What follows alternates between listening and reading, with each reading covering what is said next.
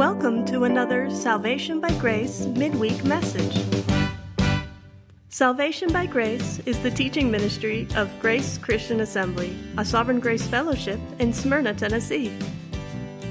You'll find us on the internet at salvationbygrace.org. We are currently studying the book of the prophet Jeremiah. So grab your Bible and join the congregation of GCA, along with our teaching pastor, Jim McClarty.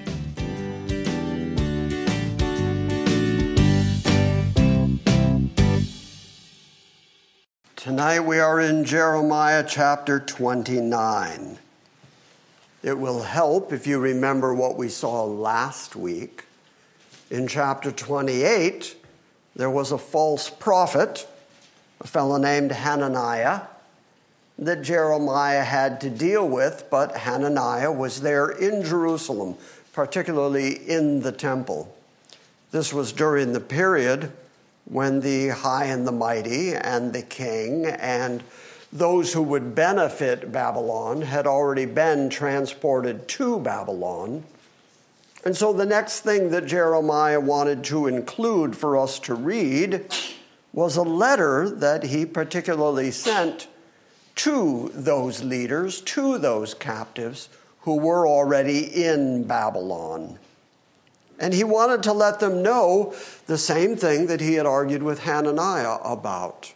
Hananiah had announced, as all the false prophets were announcing, that God intended to bring the captives back out of Babylon, bring them back to Jerusalem, bring the king back, reestablish them, peace and safety, and that that was all going to happen within a span of two years. And of course, Jeremiah's prophecy was that it was going to be 70 years that they were going to be in Babylon.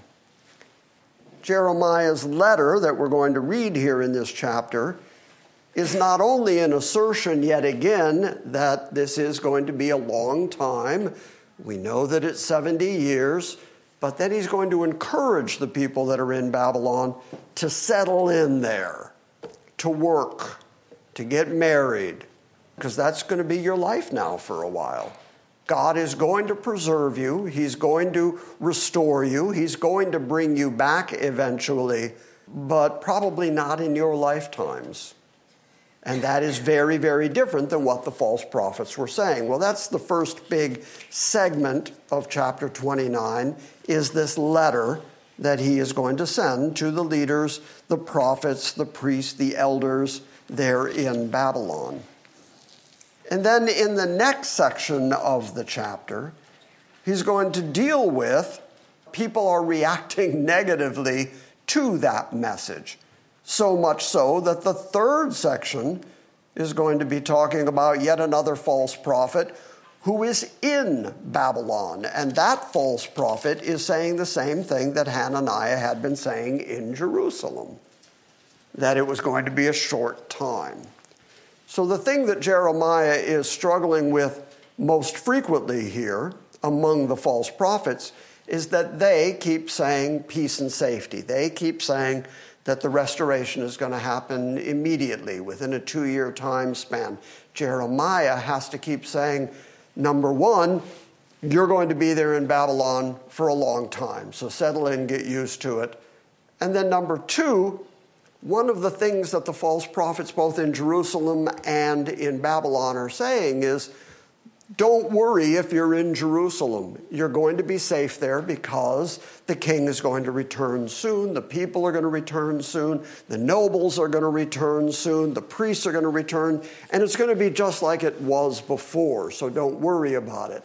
When in fact, Jeremiah is going to tell them if you're still in Jerusalem, you're under the punishment of God. He's going to kill you with the sword and the famine. He's going to destroy you like the rotten fruit you are. So there's no great advantage to remaining in Jerusalem. So these prophecies that had to do with the restoration of Jerusalem the deliverance of the people who had been transported from Babylon back to Jerusalem, those were all false. Now, those were also very appealing prophecies. Those sounded good to the people, and as a consequence, a lot of people were deceived by these false prophets. So we're also going to see the condemnation of those prophets for the way that they are causing these people to have false hope, saying things that God never actually said, speaking in the name of the Lord when God Himself had not spoken. So that's the big overview of the chapter. Chapter 29, verse 1 says, Now these are the words of the letter which Jeremiah the prophet sent from Jerusalem to the rest of the elders of the exile the priests, the prophets, and all the people whom Nebuchadnezzar had taken into exile from Jerusalem to Babylon. And then the NASB puts this in parentheses, but it's a timestamp. It's an understanding of what Jeremiah is writing and when he wrote it and why he wrote it. This was after King Jeconiah and the queen mother and the court officials and the princes of Judah and Jerusalem, the craftsmen and the smiths, had departed from Jerusalem. Okay, so that particular event has come up a few times here in the book of Jeremiah, and it would probably be beneficial to be reminded of what that's about. So keep your finger there in Jeremiah 29 and turn, if you would, to 2 Kings chapter 24.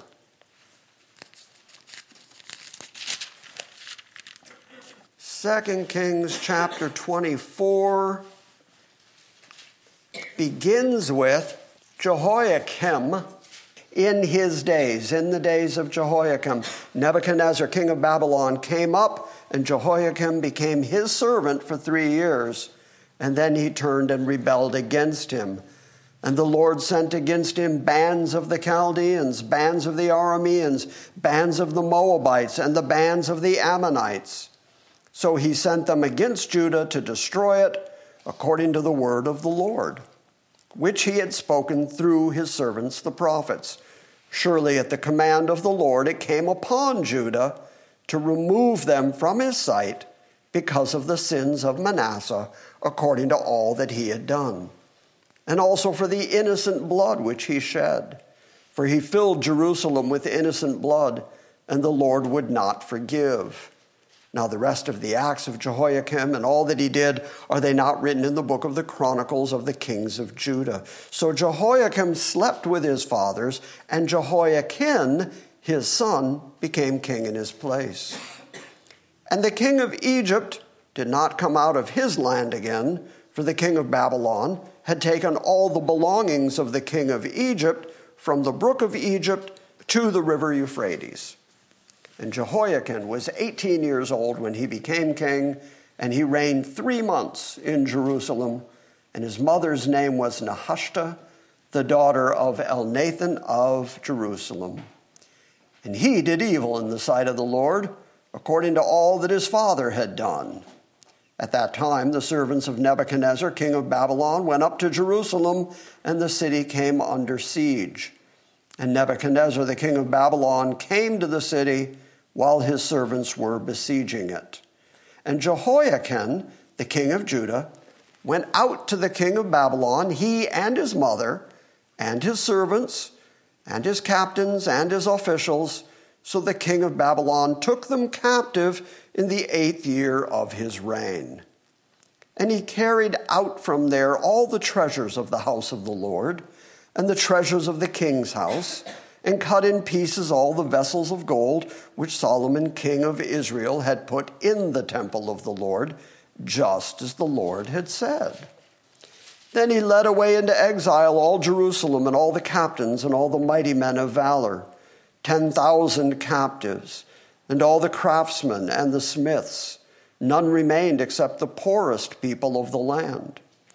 So he led Jehoiachin away into exile to Babylon, also the king's mother and the king's wives, and his officials and the leading men of the land. He led away into exile from Jerusalem to Babylon. And all the men of valor, 7,000, and the craftsmen, and the smiths, 1,000, all strong and fit for war. And these the king of Babylon brought into exile to Babylon. Okay, so that's the event that Jeremiah is making reference to here in chapter 29. And he tells us specifically that he sent this letter to Babylon to the captives who were in Babylon, and the particular captives were those who were taken when Nebuchadnezzar took Jehoiakim and his mother and all of the high and mighty of Jerusalem and took them to Babylon. So Jeremiah 29 2 says, This was after King Jeconiah and the queen mother and the court officials and the princes of Judah and Jerusalem, the craftsmen and the smiths had departed from Jerusalem. So, how did the letter get to Babylon? This letter was sent by the hand of Elasah, who was the son of Shaphan, and Gemariah, the son of Hilkiah, whom Zedekiah, the king of Judah, sent to Babylon to Nebuchadnezzar, king of Babylon, saying, Okay, that's all introduction to the letter. Now we're going to get into the content of the letter. You might recall that this king, Zedekiah, who is mentioned here, is the last king in the succession of kings from David's family sitting on the throne in Jerusalem. And he was a puppet king, he was a vassal king of Nebuchadnezzar and of Babylon. But that gave him the ability to get a letter to Nebuchadnezzar and then to all the captives that were there in Babylon. So, verse 4 Thus says the Lord of hosts, the God of Israel, to all the exiles whom I have sent into exile from Jerusalem to Babylon. Notice first off the astounding responsibility that God takes there. There are people who are in Babylon who used to live in Jerusalem who were taken captive by a strong, overwhelming force, an army, a king, Nebuchadnezzar, and those of Babylon. And even though we would look at it and say that that was political upheaval here on planet Earth, the truth is it's God doing it all. God said, I'm the one who sent you there. As a consequence, He's the God that can bring them back because he's the determining factor in all of this. And that's important to remember in the next couple of chapters that we're going to look at as God starts spelling out promises for the restoration of Judah and Israel and the ultimate rest that he is going to give them in their own land, free from their enemies, and that he's going to establish a new covenant with them. All of that is based in the sovereignty of God, the same sovereign God who could say, You've gone into exile from Jerusalem to Babylon, but I sent you. Even though there was human agency that accomplished it, I'm the one who ultimately did this because I'm in control of everything. Thus says the Lord of hosts, the God of Israel, to all the exiles whom I have sent into exile from Jerusalem to Babylon, build houses and live in them, and plant gardens and eat their produce. Takes a while to build a house. Takes a while to plant a garden and finally get some produce out of it. So God is saying, settle in. This is not going to be a short term thing. You exiles get used to being in Babylon. Beyond that, verse 6 take wives and become the fathers of sons and daughters. That takes a while. He's talking generations of people now. And then, as your children grow, take wives for your sons and give your daughters to husbands, that they may bear sons and daughters and multiply there and do not decrease.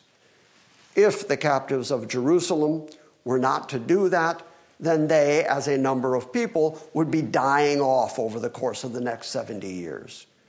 But God intends that during their captivity, they're going to continue to grow as a people group, very much like how he brought Joseph and his 11 brothers down into Egypt with their families.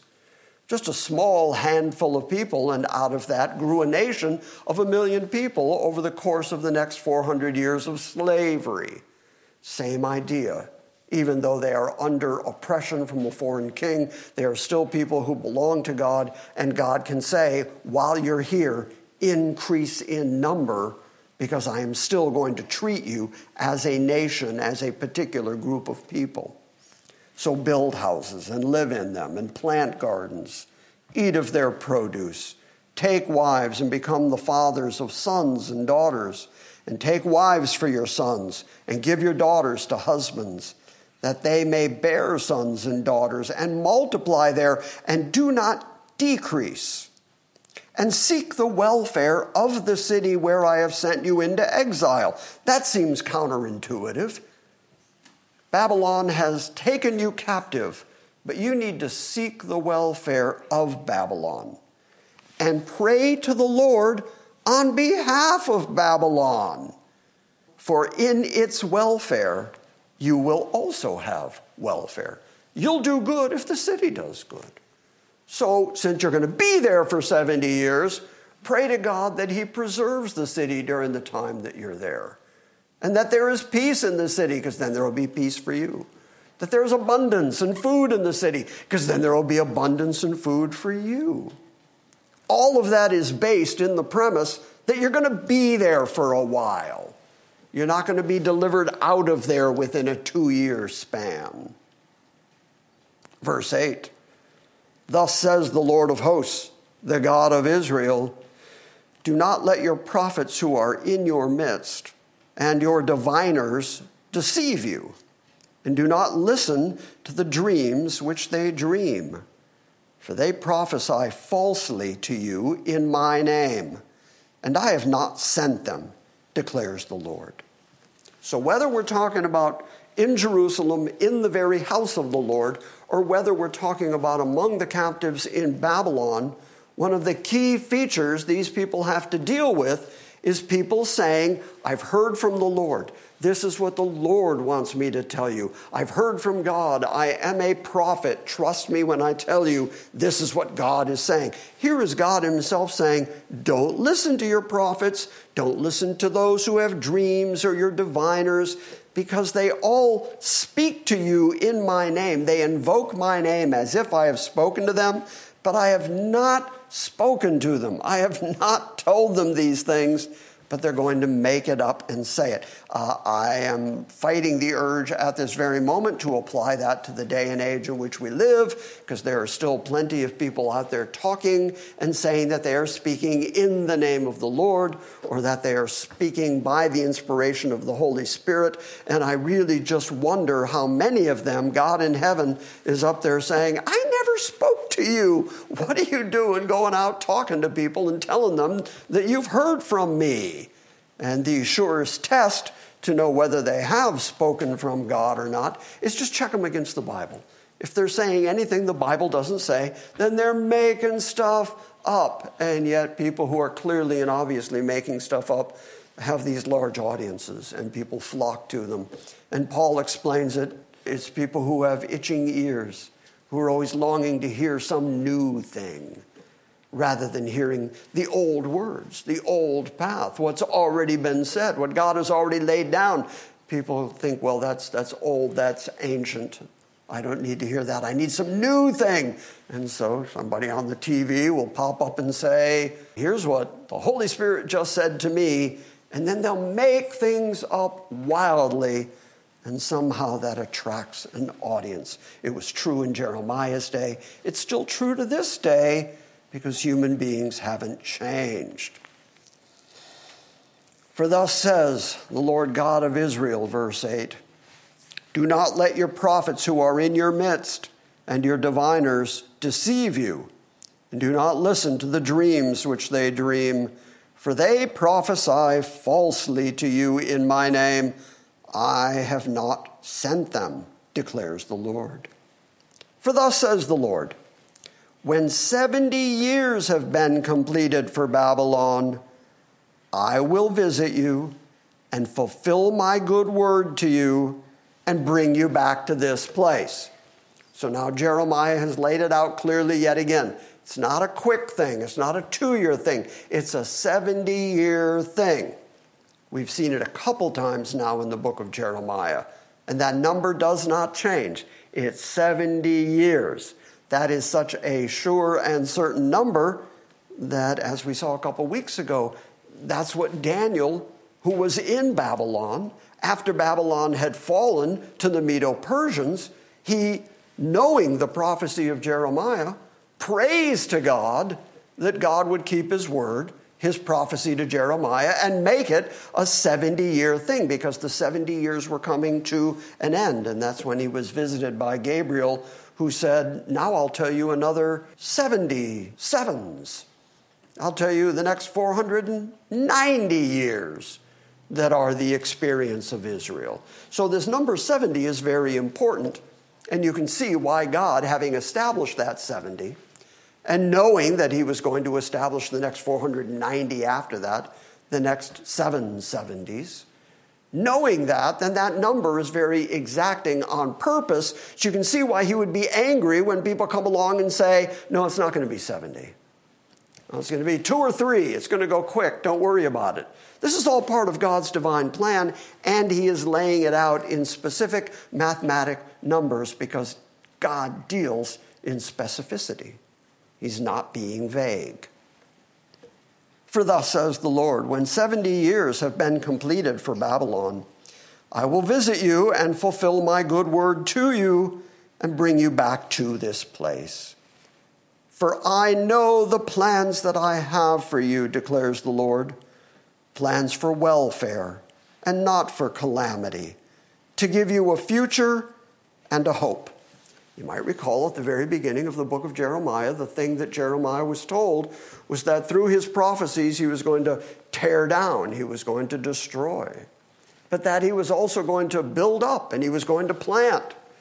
When we think of Jeremiah's prophecies, oftentimes we think of the negative promises of you're going to be destroyed, you're going to go into captivity, you're going to die by the famine and the sword, those kind of really hard prophecies that got Jeremiah in so much trouble. But equally within Jeremiah, and we're really going to see it in the next big section of the book of Jeremiah, this is a book that includes promises that resonate to this very day, to us, to promises of a new covenant. That's coming up in the next couple chapters of Jeremiah. So the promise from God is stay there for 70 years, grow, have children, settle in, build houses, plant gardens, pray for Babylon, because if it goes well for Babylon, it's going to go well for you. You're going to be there for 70 years, but when that's completed, I'm going to come get you because I'm the God who sent you there. I know where you are. You're still my people, and I'm going to come get you. And I know the plans that I have for you plans for welfare and not for calamity, to give you a future and to give you a hope. Now, I have heard that particular verse misused and maligned by so many prosperity preachers as if that is something that God said to the whole church world, and they'll say, I know the plans that I have for you, plans for welfare and not calamity. And then that becomes part of their name it and claim it theology. But if you look at it in context, it has to do with a specific people group who God put into captivity in Babylon. Those people are there for 70 years, then God is going to bring them back. And it is that people specifically who are going to have all the plans, all the hopes, all the welfare, all the good news that's coming up in the next several chapters. Because suddenly the book of Jeremiah, if you're getting bored with Jeremiah, I mean, I know we've been at this for a lot of weeks, but it's about to get really good. The news is about to get really good in Jeremiah. I know the plans that I have for you declares the Lord. Plans for welfare and not for calamity, to give you a future and a hope. And then you will call upon me and come and pray to me, and I will listen to you. And you will seek me and find me when you search for me with all your heart. And I will be found by you, declares the Lord, and I will restore your fortunes and I will gather you from all the nations and from all the places where I have driven you, declares the Lord. And I will bring you back to the place from where I sent you into exile. So that's why I began by saying that it's important to see that God begins the message by saying, I'm the one who sent you into exile. because he is the one who sovereignly put them into exile, he is also the one who can say, And then I'm going to come gather you from all the nations and all the places where I drove you. And then I'm going to bring you back to the very place from where I sent you into exile. That is all based on a sovereign God who can say 70 years in advance what he's going to do. We look back on it, it's history to us, and we can say, yep, that's exactly what happened. God did exactly what he said he was going to do here. They did go into exile and they did come back, and Jerusalem did get rebuilt. All of that actually happened because God is sovereignly in charge of human history, and he keeps demonstrating that over and over again. Now, at verse 15, there is a transition. Some commentators argue that that's the end of the letter. Some say that this should still be included as part of the body of the letter, but I think you'll hear as we read it that it seems to be a separate thing that Jeremiah is now announcing. He's included the letter, and the letter may have ended at verse 14 but verse 15 is now speaking against those prophets who are in Babylon. Because you have said, The Lord has raised up prophets for us in Babylon. For thus says the Lord concerning the king who sits on the throne of David, and concerning all the people who dwell in this city so he's talking about the people still in Jerusalem and the people still in Babylon. Your brothers who did not go on with you into exile, those are the particular people, the poorer people who were left in Jerusalem. They think the fact that they are still in Jerusalem makes them safe. They didn't go into exile, they're the fortunate ones. We're the ones who get to stay here. We still have this puppet king and so we're still some kind of a kingdom and a separate city. So we're the fortunate ones. And our prophets are telling us don't worry, it's good. This is going to pass within a course of two years. So here is God's response to them. Thus says the Lord of hosts Behold, I am sending upon them the sword and famine and pestilence, and I will make them like split open figs that cannot be eaten due to rottenness. If that sounds familiar, it's because we already heard it back in chapter 14. Look back there for just a moment. Chapter 14. We're going to start reading at verse 13. Speaking to the false prophets. But, ah, Lord God, I said, look, the prophets are telling them you will not see the sword, nor will you have famine, but I will give you lasting peace in this place. As I keep saying, that's the message that they kept preaching to those who were still in Jerusalem. But the Lord said to Jeremiah, The prophets are prophesying falsehood in my name. I have neither sent them, nor commanded them, nor spoken to them. They are prophesying to you a false vision, divination, futility, and the deception of their own minds. Therefore, thus says the Lord concerning the prophets who were prophesying in my name, although it was not I who sent them, yet they keep saying, There shall be no sword or famine in this land.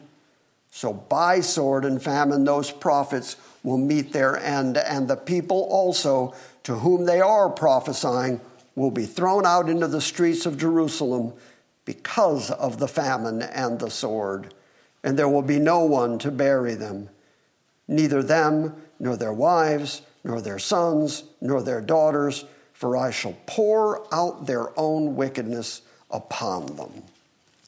Okay, so that prophecy has been in place this whole time, and yet the prophets are still out there claiming peace and safety, and don't worry about it, everything's going to be fine.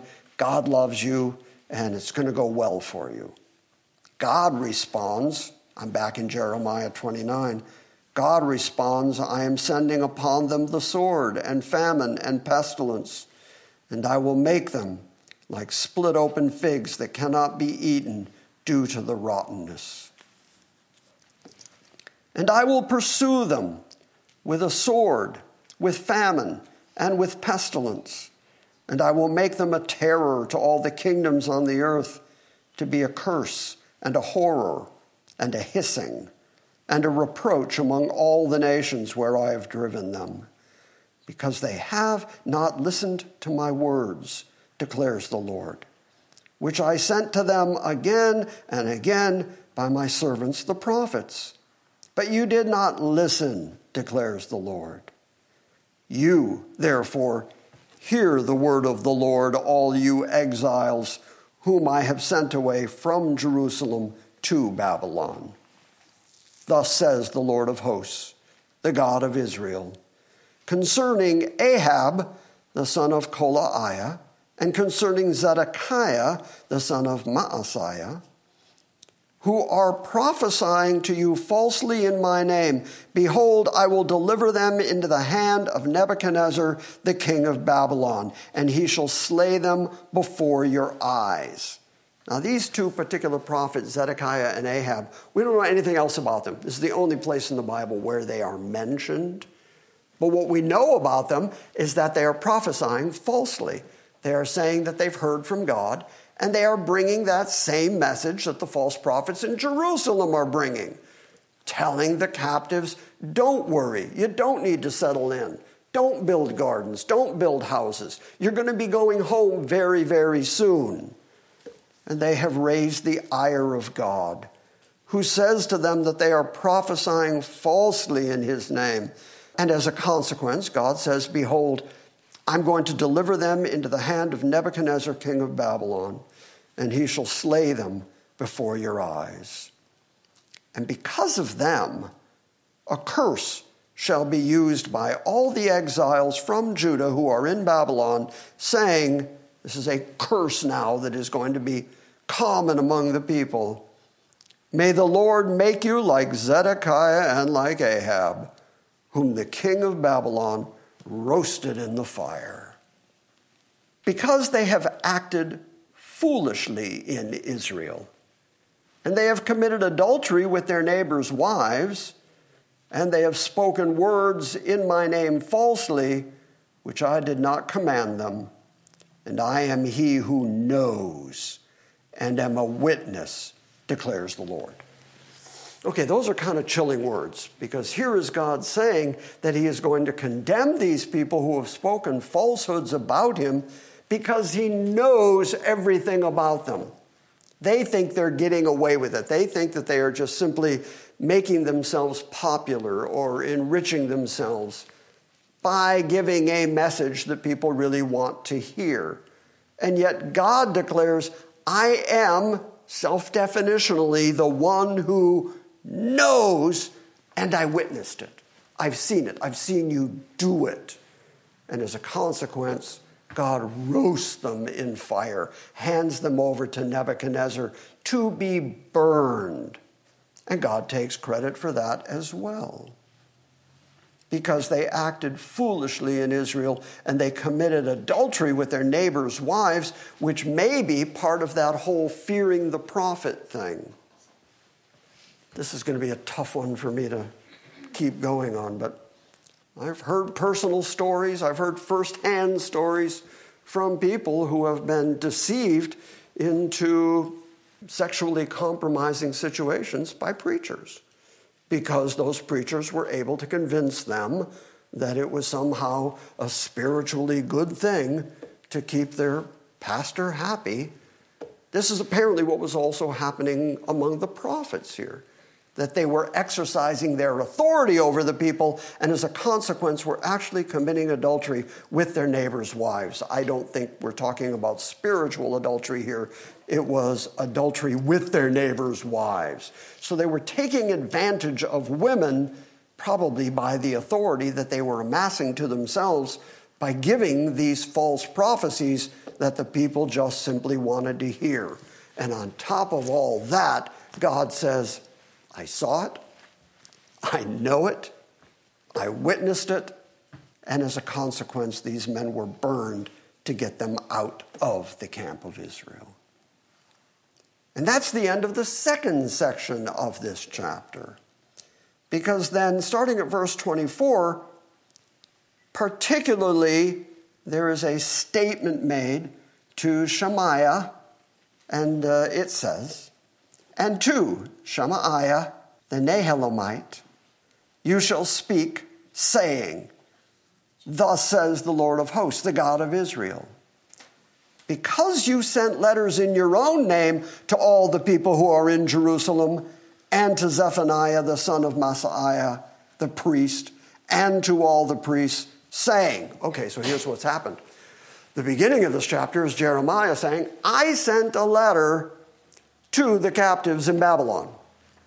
Apparently, this false prophet decided to answer Jeremiah's letter with a letter of his own. And then he sent his letter to the priest in Jerusalem. And in the letter, he's going to castigate the priest for allowing Jeremiah to go around prophesying when in fact he's going to call Jeremiah essentially a false prophet, a madman, and that he should be put in stocks, and that somebody like himself ought to be listened to. So Jeremiah sent a letter. Now, this Shemaiah decides that he's going to respond to Jeremiah's letter with a letter of his own. Jeremiah's letter came from Jerusalem to Babylon. He's apparently writing from Babylon back to Jerusalem. Thus says the Lord of hosts, the God of Israel Because you have sent letters in your own name to all the people who are in Jerusalem, and to Zephaniah the son of Maaseiah the priest, and to all the priests, saying, The Lord has made you priest instead of Jehoiada the priest, to be an overseer in the house of the Lord over every madman who prophesies, to put him in stocks and in an iron collar. So, one of your responsibilities as a priest is to put madmen who are prophesying into stocks. If that sounds familiar, back in chapter 20, you might recall there was a leader in the temple. Let's go back and read it. Chapter 20, it's just the first two verses of Jeremiah 20. Jeremiah himself was put into stocks by a priest. This is an authority that they had. When Pashur, the priest, the son of Immer, was chief officer in the house of the Lord, he heard Jeremiah prophesying these things. And Pashur had Jeremiah the prophet beaten and put him in the stocks that were at the upper Benjamin gate, which was by the house of the Lord. So, this idea that the priest had the authority to keep the peace in the house of God, and one of the ways to keep that peace was to keep prophets who appeared to be madmen in stocks so that everybody would see the public shame of that prophet and then they wouldn't believe what that prophet had said. So the letter that Maaseiah sent was The Lord has made you priest instead of Jehoiada the priest to be an overseer in the house of the Lord over every madman who prophesies, to put him in the stocks and in an iron collar. Now then, why have you not rebuked Jeremiah of Anathoth who prophesies to you?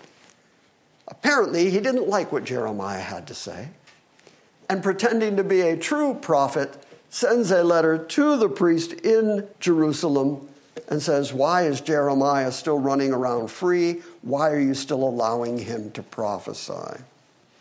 Now, fortunately, it appears that the priest there in Jerusalem actually knew Jeremiah and had some respect for Jeremiah. Remember, so far, everything Jeremiah has been saying has been coming true. He was predicting Babylon and Nebuchadnezzar well before it happened.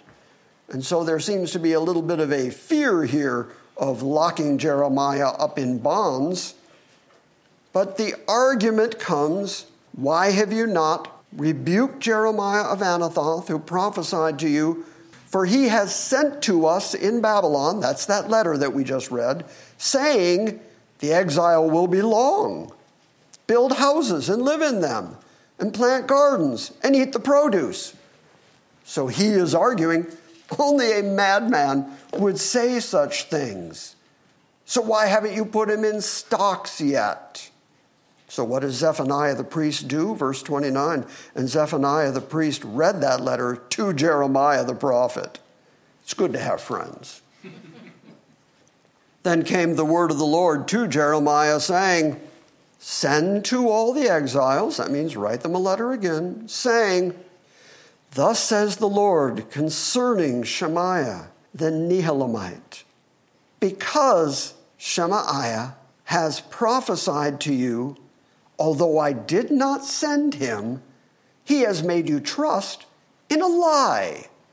Therefore, thus says the Lord Behold, I am about to punish Shemaiah the Nehelamite and his descendants and he shall not have anyone living among this people, and he shall not see the good that I am about to do to my people, declares the Lord, because he has preached rebellion against the Lord. Really fascinating to me. Here again, yet again, God has said, not hearing my word, not believing my word, but trusting some prophet who says something that appeals to your itching ears isn't just a mistake, it's rebellion against God. God is so zealous for his own word that once he gives you his word, his expectation is that you're going to believe it, that you're going to have faith and confidence in it, that you're going to trust it because it is the word of an absolute sovereign. But if you go and listen to somebody who says things that God never said, and if you listen to somebody who says things that appeal to you, that appeal to your flesh, that make you think that it's all going to go fine, it's going to go great for you, don't worry about it, if they come preaching a positive message that you just simply accept because it feels good to your flesh, God says that is rebellion against my word and against me personally. And that really ought to be a sobering wake up call for every one of us we really ought to pay attention to what God's Word says. And then, wherever God's Word and our opinion are different, then one of us is wrong. And it's always us. Mm-hmm. It's, it's not the Word of God. We need to bring our thoughts, our lives, our behavior into conformity with the Word of God. To do anything other than that, God says, is rebellion against Him. Now, the other thing he said here was because Shemaiah said these words of peace to his people, words that God himself never did say, Jeremiah got it all completely correct. And just like God said in this chapter, he has sent prophets to them time and time again, telling them the truth of what's coming. And if they had just listened to the prophets, they would have been okay because God said, You're going to go into captivity, but I'm going to take care of you build houses, plant gardens, have children, go on with your life, increase as a people, and then I'm going to bring you back here because I know what my plans are for you. My plans are for good, my plans are for welfare. You just have to endure this period of time. If people will just listen to God, despite tough times, God still has your best outcome in His intentions, in His heart, in what He is doing. But notice what the punishment is. Not only does he say he's going to cut them off and he's not going to have any family among the people, but because of that, none of them are going to see the good that God says, I'm about to do, which is even more interesting. We're talking somewhere 69, 68 years until God does it. But to God, that's a blink of an eye. And God says, and I'm about to do so much good for Israel. But he's not going to be here to see it because he didn't believe me. He didn't just follow my word. He didn't just faithfully go along with what my true prophet was telling him. Instead, he had to go and lie to people, and he convinced people, and as a consequence, he's rebelling against me, so he's not going to see the good I'm about to do. And the very next chapter, remember in the book of Jeremiah, there are no chapter divisions originally, because we go right from, he's not going to see the good that I'm about to do specifically to my people, That's Israel specifically. And then the word of the Lord came to Jeremiah from Yahweh, saying, Thus says Yahweh, the God of Israel. He's been using that language. I am Yahweh, the God of Israel. He's been using that all the way through the last couple of chapters. It's the only name he keeps giving himself. I am the God of Israel. I am the God of Israel. Therefore, I can punish Israel. Therefore, I can put Israel in exile. Therefore, I know where I've scattered you and I can come get you because I am the God of Israel. Now, that same God of Israel says, Write all these words which I have spoken to you in a book. That's why we're reading the book of Jeremiah. That's why we still have it because all of those prophecies, all those words that God gave to Jeremiah were written down in a book. And he did that by the command of God.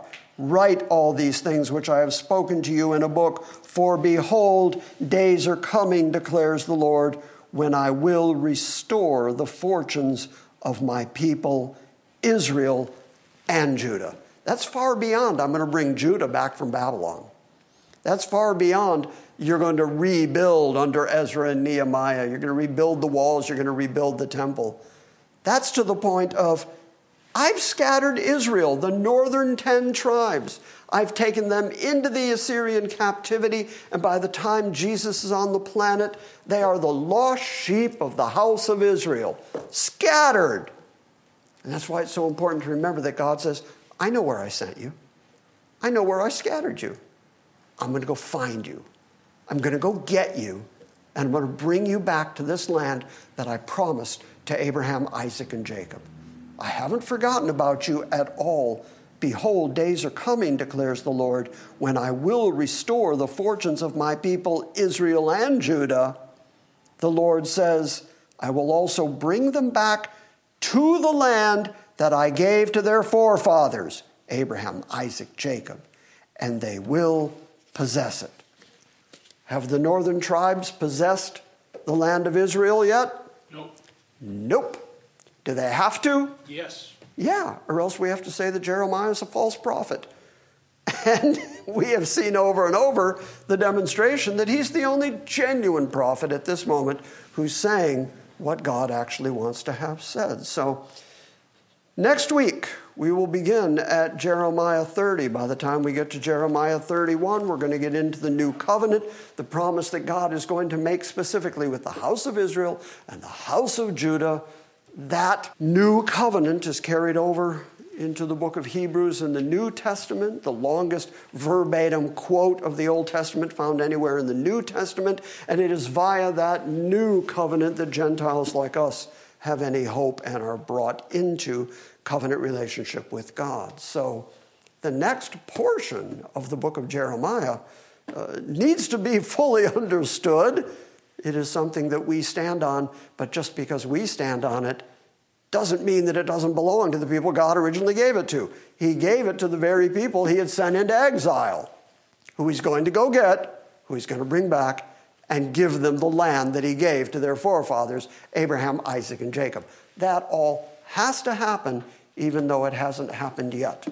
And there are plenty of preachers running around today who, just because of the circumstances of life, are saying things like God is done with Israel, or God doesn't intend to bring them back to the land, or they spiritualize all those promises, and they end up speaking exactly like the false prophets that we've been talking about through the whole book of Jeremiah, saying things that God didn't say and ignoring the things that He did say, and God's ire, I am sure, is building up against them because we see the example over and over again of God saying, Don't be saying what I didn't say.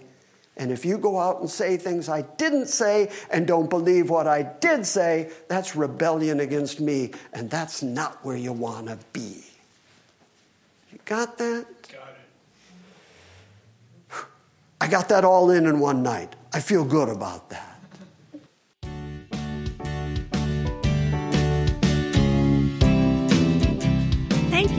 For listening to this week's Salvation by Grace midweek message.